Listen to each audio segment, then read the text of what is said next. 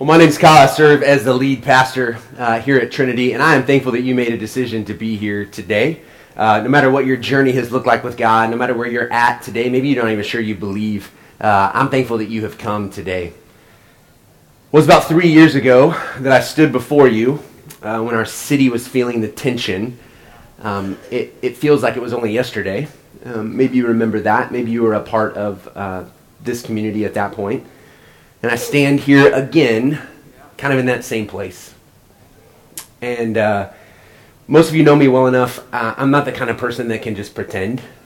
And, um, and so I think we have to be a kind of church who have these conversations and who pay attention to it. And so you felt the tension, I can imagine. Right? You, you have felt the tension over the last 48 uh, hours. I don't know what you did with that tension. And I don't know what your response was in the, in the midst of that. Uh, have you struggled with the words to say um, or not to say? Have you struggled with uh, what to post uh, or not to post in social media? Or the feelings that, that come up and the emotions that you have in the midst of all of this? Have you had any hard conversations? Have you had hard conversations with, with others about their feelings and the emotions that they're experiencing? I know for me, I've, I've just felt the tension and struggling like, what, what do you do? You kind of feel at a loss and you can feel hopeless in the midst of kind of the, the pain that our, our city is experiencing. Have you felt like you need to stay neutral? Have you felt like you need to stay neutral in the midst of everything because you're not sure how people will respond or what people will, will think? And so oftentimes in the midst of that fear, we just we don't necessarily say anything or we don't do anything. And I know, look, I know in this in a room this size uh, that there's all kinds of opinions there are all kinds of thoughts about what has gone on over the last 48 hours. And not only the last 48 hours, but months, years even. What has taken place? Have you felt the pain? I mean, honestly, if you felt the pain of what has happened, I have a, a dear friend um, who is a pastor, and um, I, I respect so much. I talked to him yesterday. And he said, Look, Kyle, when I heard it, I just sat in my car as I went to pick my kids up early and just wept. Have you, have you felt the pain? No matter what you think, no matter what opinions you might have, have, have you felt the pain of our community? If you prayed, if you prayed, have you prayed for Annie Smith? The, the mother of, of Anthony Smith. No matter what you think or what you believe, a mother who, who lost a child and then has had to relive that now. And, and not only is it her own experience, but now it is a, a national experience that she's having to work. Have you prayed for her? Have, have you prayed for her? And I, and I met with a, a, a, police officer's wife just a couple, right, hours after the announcement came out. Have you, have you prayed for the families of our police officers? Those who their, their husbands or wives, their kids, their parents, they leave, and some good cops who, who go out to protect, and their family are in fear. Have you prayed for them? Have we prayed? Uh, for those of you, and I'm speaking out of my own experience, those of you who are white, have you thought and prayed for your black neighbors, your coworkers, our brothers and sisters who are a part of our local community. You prayed for them. If you, felt the pain that possibly they're experiencing, that, that many of them who maybe even, some of them who, who once again feel like maybe their lives don't matter. You prayed for them. If you felt the pain that they are experiencing. So I just have to be honest. I, I, this is one of those times where, and, and my wife has had to feel this over the last 48 hours as I've wrestled and I'm trying to figure out, okay, what, what do I even do? Because some of us have the, the, the opportunity where we can kind of just sit and internalize, but as your pastor, I, I stand before you every week and, and I feel like it's my responsibility to be faithful to God first, right? To be faithful to Him and what I think He's called us to. And then my response is to be faithful to you and to be honest. And so I, I, feel like even in our series that we're in, uh, I can't just keep going. Right? We, we have to hit pause and we have to we have to talk about this. And, and I know there's some some feelings of maybe even being uncomfortable. But that's the beautiful thing I think about our church. That we have people who come from all different places in life. all different opinions, uh, all different lifestyles. But, but when we come into this place, my hope is that we love one another. And that's difficult in these moments. And so I, I want to help us do that. I want to attempt to help us do that as I've wrestled through some things over the last 48 hours. And so I'm not going to ask you if you've prayed. I'm going to, I'm going to attempt to help you pray today. Um, and so I know for some of you, maybe you're far from God. Maybe prayer is not something you typically do. Maybe you don't even know how to pray.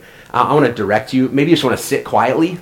Uh, you want to reflect on what's been taking place uh, in our community. Uh, but I want to give you some instructions on how to pray this morning.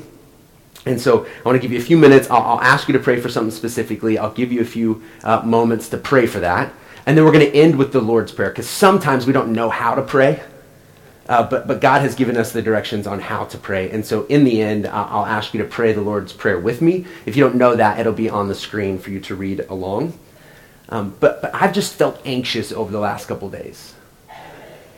Right? And I have a couple of mentors I've sent messages to, and, and I know they've prayed for me. And, and I, I just thought of this scripture, and so I want to read this scripture, and then we'll, we'll pray. Paul, who's not a follower of Jesus, he's actually killing Christians, he's condemning Christians. Um, he, he actually becomes a Christian and then plants church and then gives direction uh, to these churches. And I, and I feel like this scripture, maybe more than anything I've read in the Bible, uh, speaks to me every time I read it just my past and, and what I need to hear often. And so this is for me, but hopefully it is helpful to you. Uh, Philippians 4, 6, and 7 says this Do not be anxious about anything, but in everything, by prayer and petition with thanksgiving, present your requests to God. And the peace of God, which transcends all understanding, will guard your hearts and your minds in Christ Jesus. So if you're feeling anxious for whatever reason this morning, there could be lots of reasons you're feeling anxious uh, our, our hope is that we, we turn those worries and anxieties into prayers. And so I'm just going to encourage you to pray for a few things. The first thing, I, I do want you to pray for Annie Smith, um, uh, Anthony Lamar Smith, Lamar Smith's um, mother, uh, to just pray for her in these moments when she sees the chaos that's going on in our community. Some of you, as mothers, as, as fathers, as you think about losing your child, would you just pray for her? She'd have peace in, in these moments. Do that now on your own.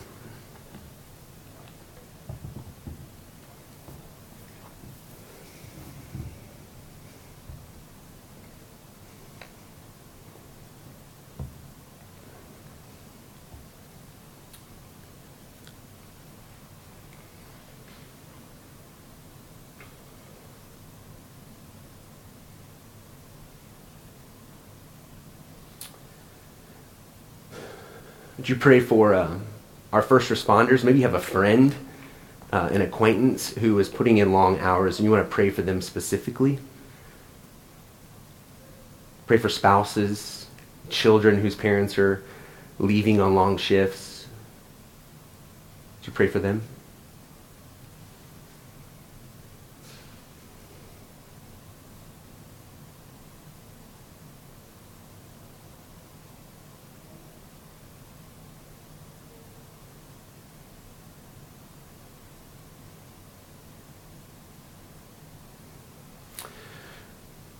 Would you pray for yourself specifically? Um, that you'd be open to listen? That you would hear um, the pain of others?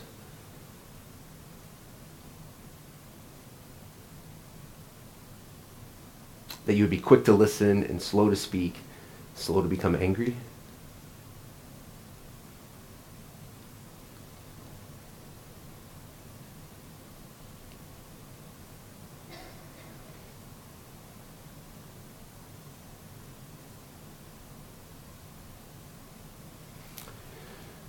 Pray for the church, so people.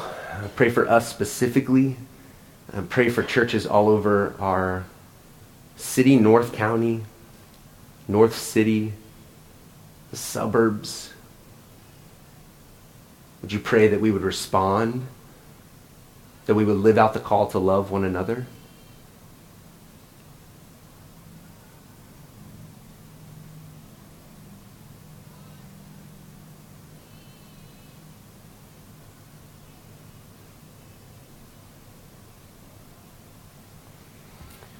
Pray uh, as Jesus taught us the Lord's Prayer? It'll be on the screen. Pray with me. Our Father, thou art in heaven, hallowed be thy name. Thy kingdom come, thy will be done, on earth as it is in heaven. Give us this day our daily bread, and forgive us our trespasses, as we forgive those who trespass against us. And lead us not into temptation, but deliver us from evil. For thine is the kingdom, the power, and the glory forever.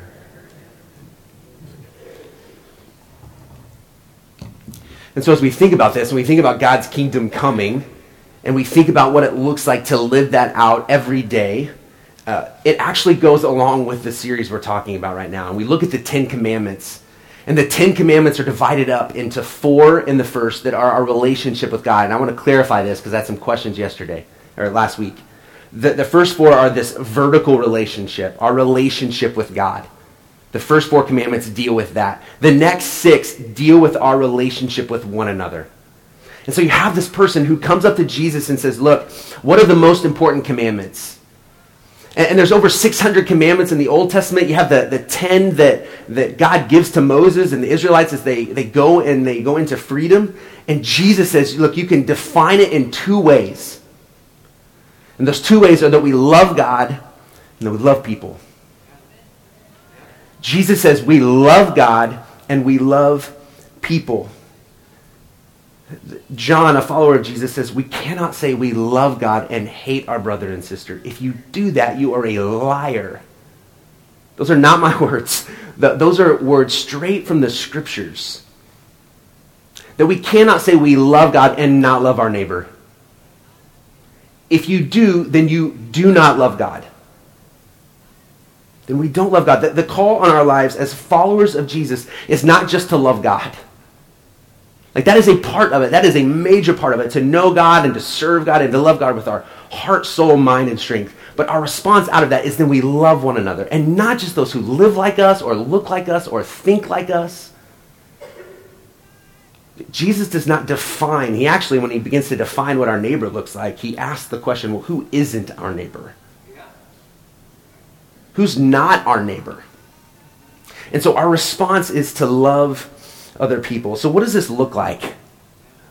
Right? We, we say love people, and that's one of our, our, our mission statements is to love God and to love people. But what does that tangibly look like? And I, and I want to give you just a couple of ways to do that. And, and it's really hard in the midst of chaos and confusion. Uh, just this last uh, Friday, uh, my, my kids are playing soccer, and I'm at FAA right here. Uh, none of my team is showing up. And we're about 15 minutes before the game, and I'm thinking, where is everyone? And I get a text um, from Greg, our worship pastor, who's helping me coach. And he's like, What field are we on? And then I immediately knew I was at the wrong field. Right? I immediately knew I was at the wrong field. And I have my uh, in law's little boy who's three years old, and uh, I have my son and another little boy who are already starting to practice, and we have chairs, and it was just like this mass chaos. We just grabbed everything and threw it in the car, and, and I grabbed Liam, and, and I pull him over, and I put him in the car, and I drive kind of fast to the, uh, the other field that we're, we're playing at. But, but there was just this, this confusion and chaos. And as, and as I'm going, I'm telling Heather, I can't believe I just did that. And then there's this fear of like letting other people down because I'm not there and they're waiting on me, right? There was just this, I, I couldn't even define every emotion I was feeling in that moment, right? And, and, and I have felt that same way over the last 48 hours. Like almost every possible emotion you could have I feel like I've experienced. And so the easy thing to do in that moment is to kind of hole up, right? To remove ourselves, to pretend that things aren't happening. But I don't think that's the way that we are to love. Paul says this in Romans 12. Romans 12, verse 9 and 10, it says this. He's going to talk about love and what it looks like. He says, Love must be sincere. And then this is how he defines it hate what is evil. Did you know that? We often talk about how we're not supposed to hate, we don't hate anyone, you're right, but, but it is clear right here that we hate what is evil. We hate what is evil and we cling to what is good. And he says this Be devoted to one another in brotherly love, honor one another above yourselves. And so, listen, as followers of Jesus, there are some things in our world that we need to hate. There are some things in our world that we need to hate even more. So we regard with hatred and disgust for those things that are evil, the injustice that we see around us. We hate the evil. Listen, we hate the evil from violent protesters who may not even care about what's going on. Right? We, we hate the evil. We, we hate what happens to businesses, but we also understand, listen, we also understand when people feel hopeless Uh, my, my buddy that I talked to yesterday, he said, Kyle, if I didn't have the hope of Jesus in my life right now, I'd probably be in the streets doing destruction, destructive things as well. Right? So we, we, we feel that and we, we hear that, and, and so we hate the evil that has taken place that makes people feel that way, that has brought people to feel hopeless. We, we hate seeing another person killed. We hate it. We hate the systems. We hate anything that has led to him to feel like that's what he needed to do, both from the cop and from this young man who, who was living the life he was living. We hate the evil that led both of them to do any of that. We have to hate those things. We hate racism. We hate bigotry. We hate the systems that have been created. And so, if we're truly going to love things, if we're truly going to love people, we have to hate evil. And then Paul says that we must be devoted to one another in brotherly love. This is not just, yeah, I'm, I'm your friend. This is this devotion to a family relationship. Right? That when you, when you love people, I, I don't just see them as friends, but I, I see them as family. I, I see them as a part of my life. That when others hurt, I hurt. And so, four ways, just really practically, I think we can do this. Four ways I think we can be devoted to one another in brotherly love. The first thing is we listen to one another. We listen to one another. That we hear each other's stories. That we don't discount other people's experiences because they don't look like ours. That we listen. We listen to others' pain. We listen to others' worries. We, we listened to people. The second thing and, this is one reason I, love being in North County. I, I, love the, the school my kids attend. I, I love being a part of this church family, and that's that we live life in proximity with people who aren't like us. Right? If we're going to do this, if we're going to be devoted to brotherly love, then we build relationships with people who don't think like us, who don't necessarily maybe even live like us, who not be- may not believe the same things you believe. But we live in proximity and we have relationships with them. Jesus put this on display with for us. We see G- Jesus come and he says, Look, it's not just the, the healthy that need a, a, a, doctor, it is the sick. And so he comes and he spends time with every type of person you could possibly think of. And this is what he did to every person he made them feel loved. He made them feel loved. He brought them into relationship. He was near to them. So I think that's the call that's placed on our lives as well. And then I think this one is maybe the most important thing we have to do. And that is we have to move from sympathy to empathy. We have to move from having sympathy for other people to having empathy for them. These two words are often used in the same context, but they are very, very different. Sympathy says, I care about your suffering. Right? Pity for someone says, I acknowledge that you're suffering. Sympathy says, I care that you're suffering. Empathy says, I feel the suffering that you're feeling. And so, as followers of Jesus, we have to move from just having sympathy for our neighbors to having empathy. It means taking on their perspective again, it comes back to listening and listening to their stories and their experiences that they've had. And this isn't just about what's going on right now, but this is, could deal with immigration. This could deal with uh, sexual identity. This could come down to anything. We have to move into empathy for others.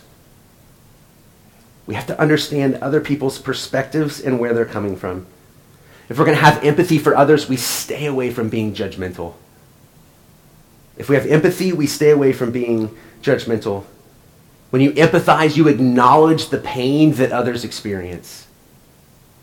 You acknowledge that pain. You see that pain. You acknowledge that someone else is communicating that, communicating that pain. And to have empathy is this feeling of being with people in their suffering. If I have sympathy for, for someone, I can go about my day, I can do what I'm doing, and I can say, I care for you. But when I have empathy, I engage with them. I take part in their suffering. And we see this with, with Jesus uh, in John 11. If you've ever been to a funeral that I have performed, uh, I'm almost always going to teach from this uh, passage. Uh, Jesus hears that one of his friends has passed away. He's been doing other things and he's making his way uh, to where Lazarus has been buried. Let, let me read to you from John 11 11. It says, After he had said this, he went on to tell them, Our friend Lazarus has fallen asleep, but I am going there to wake him up. So he said to them plainly, Lazarus is dead, and for your sake I'm glad I was not there, so that you may believe, but but let us go to him. Then Thomas said to the rest of the disciples, Let us go, and that we may die with him. So Jesus hears that Lazarus has died. Jesus knows what he is going to do for Lazarus, and he comes upon the scene and he sees his sisters. And you have Martha. She says, Lord, if you had been here, my brother would have not died. Verse 22, but I know that even now God will give you whatever you ask. And Jesus said to her, Your brother will rise again. And Martha answered, Yeah, I know he will rise again in the resurrection at the last day. And Jesus says to her, I am the resurrection and the life. He who believes in me will live even though he dies. And whoever lives and believes in me will never die. Do you believe this?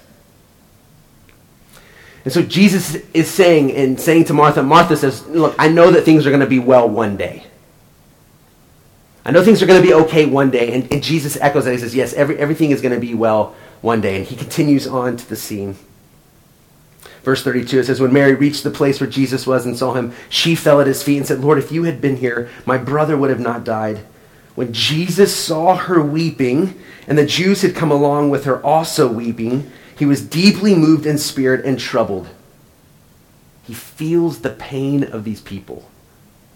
He doesn't just have sympathy and say, I care for what you're going, uh, care about what you're going through. He feels it. Says, Where have you laid him? He asked. Come and see, Lord, they replied. And then the shortest scripture in the English Bible, verse 35, says, Jesus wept. Jesus weeps at the loss of his friend, but he also, I think he weeps because he has taken on the pain of the other people. He's not just having sympathy for them, but he is empathizing with them. He doesn't just say, I hope one day. Everything will be okay one day. He says, Look, I know the pain you're experiencing right now. I know that you are hurting even in the midst of the hope that you have.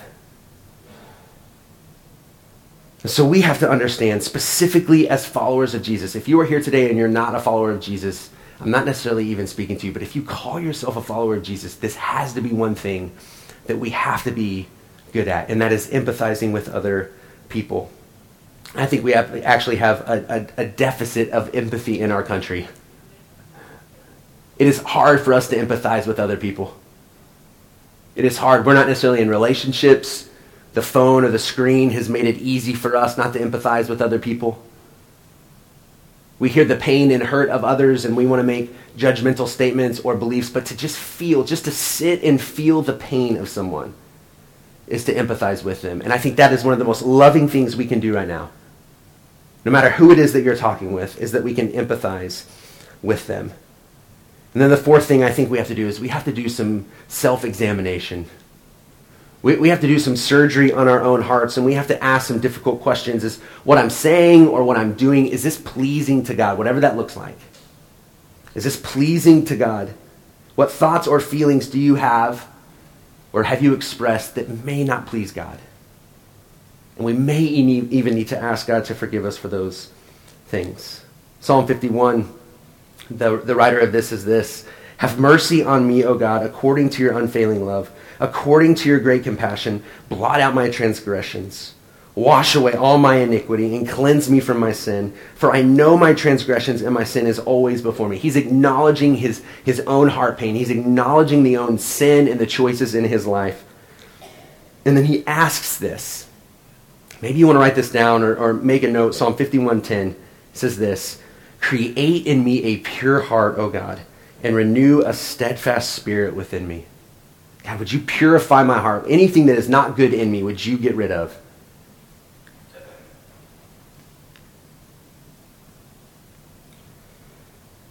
And so, in doing those things, I think we love well. If we can begin to put those things into practice, and there's more I could go on, but, but if we could do those things, if we could begin to listen, if we could build relationships with people who are not necessarily like us, if we could become empathetic instead of just sympathizing with one another, and then if we would deal with our own hearts first, I think this is a way to be devoted in brotherly love, to hate what is evil, and to be devoted to brotherly love. Well, one of the things I am drawn to, and, and we have done more in the last few weeks and months, is to participate in the, the Lord's Supper, in communion. The, the more and more we do this, and the more and more I, I study and I read the moments Jesus does this with his disciples, is impacting me more and more. Every, every time I stand before you and I hold the elements and you come and receive them, it does something more and more to my heart as I speak the words, the body of Christ broken for you and the blood of Christ shed for you. I was even thinking this morning how we should almost say us. The body of Christ broken for us. The blood of Christ that is shed for us. And the, the beautiful thing is, it, it, it doesn't matter the differences that we have. It doesn't matter where we've come from. It doesn't matter what we've done. It doesn't matter what's been done to us. This is a moment when we come to the table, that we participate in these things, and we acknowledge who God is, and we acknowledge that He is about unity, that He is about community and people coming together in the midst of their differences for one reason, and that is because of Jesus. I don't know if you know this, but when Jesus does this, uh, this would have been something that was, was done, and they would have this Passover meal, this remembrance of what God had done when, he, when, when God spared his people right before crossing the Red Sea. Uh, he, he came and he spared his people's lives, and so they would remember this all the time. So Jesus is having a meal with his disciples, like he would have done this time of, of year that he, that he does it. This wasn't a new thing to do, but, but Jesus puts a new spin on it. He is going to fulfill what everyone is needing That the idea of needing a Savior, someone who would set us free, uh, not just from bondage uh, here on earth, but, but bondage internally, that He would forgive us. And so He sits with a group of disciples who had been following Him, and He offers this meal to each one of them, knowing that just later, just later, one of them is going to betray Him for just a little bit of money that one is going to tell the people where Jesus is. He's going to turn Jesus over. And yet Jesus says, This is for you. That, that Peter is actually going to deny knowing Jesus. Not long after they participate in this meal together and Jesus is arrested and begins to be beaten and, and goes to trial, Peter, one of his closest disciples, is going to say, I don't even know that guy. And Jesus says, This is for you. That Thomas is going to doubt. Thomas isn't even going to believe that Jesus is alive. He does it for Thomas. And I'm guessing each one of the disciples probably had their story. And Jesus says, Look, this that I'm doing tonight is for each one of you. That you who's the tax collector and you who is the fisherman, the blue collar and the white collar, the, the two people who come from different places in our world, you come together today and you participate in this meal because I am doing something for you. That I'm going to go and I'm going to give up my body. I'm going to make the ultimate sacrifice so that you may be made whole, that you may find healing. And so I think this, as, as I knew um, this happened on Friday, and I had been praying because uh, I knew the decision was coming, and Greg and I had spoke. I said, I'm not sure what else is going to happen in the service, but I know one thing we're going to do, and that is going to be we're going to take communion together. Because honestly, the only hope I have is in this. The only hope I have is in Jesus. Uh, my hope is not in any system that has been set up by our country. My hope is in not any other person. My, my hope is in Jesus alone. And so, as even as I say that, there is still this hurting that takes place in the midst of hope. Please hear that. I'm not just, I'm not saying, look, the pain that you're experiencing, you shouldn't be experiencing because you should have hope. You, you feel that pain. You feel that pain, but we cling to a hope that we have in Jesus and Jesus alone. And so today, this is for you. This is for us. You are available. You are um, more than able to come. If you are a follower of Jesus specifically, this is a moment when you remember what God has done for you. Uh, maybe today is the, the first day where you say, Look, I'm hopeless, I'm hurting, and I want to give my life and hope only in Jesus. That, then you are welcome. Everyone is welcome at the table today. As we do this, and we talked about this last week in, in 1 Corinthians, or last time we did this, in First Corinthians, Paul just says, Look, this is about unity when you do this, and there's some things that are in your heart that are causing you not to be unified. And so he basically says, check your heart before you do this. And so that's just my instruction to you as you come and you participate. Would you just begin to examine your heart? Pray 51, uh, Psalm 51:10. Create in me a pure heart, O God. Check yourself as you come and do this today. So what will happen is there's going to be two stations at the front. There'll be a station in the back. Um, there'll be crackers and uh, uh, a cup of, of juice. You'll take the cracker and you'll dip it in the juice. Someone will say the words to you, the body of Christ broken for you. You'll take the cracker and you'll dip it in the cup, the blood of Christ that is shed for you. You can take it right there and then you can sit uh, back down. Uh, we have a, a, a, spot here in the middle that will stay um, with, with little cups and uh, a cracker. If you've been sick, if you don't want to participate in a common cup uh, where someone is dipping, I would encourage you to use that. If you have allergies, uh, I would encourage you to use this middle section a, as well. So, those who are going to help me serve communion, would you just come and grab the elements? And I'm going to pray for us.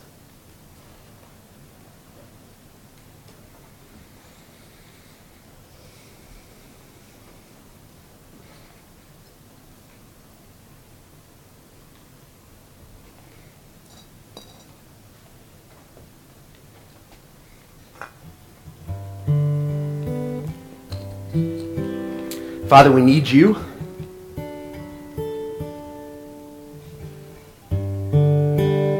We cling to the hope that only you can give.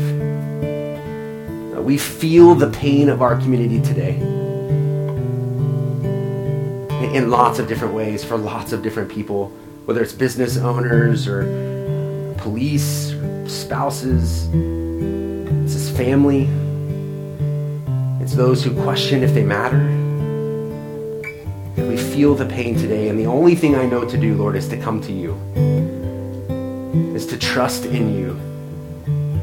Not, not just to say I have faith in you, but to actually trust in you. And so, Lord, we come to the table today. Uh, we participate this, in this and we remember the sacrifice that you made for us, God. That we have healing and hope because of Jesus. And Lord, would you remind us that it is Jesus that unifies us today? That in the midst of our differences, you bring unity. And so, Lord, would you help us to have empathy for one another? Would you help us to listen? Would you help us to build relationships and be in proximity with people who aren't necessarily like us? God, would you help us not just to say we love you, but would you help us to love you and to love others? So we come to the table together as one, Lord. We come as one because of you. I pray this in Jesus' name. Amen.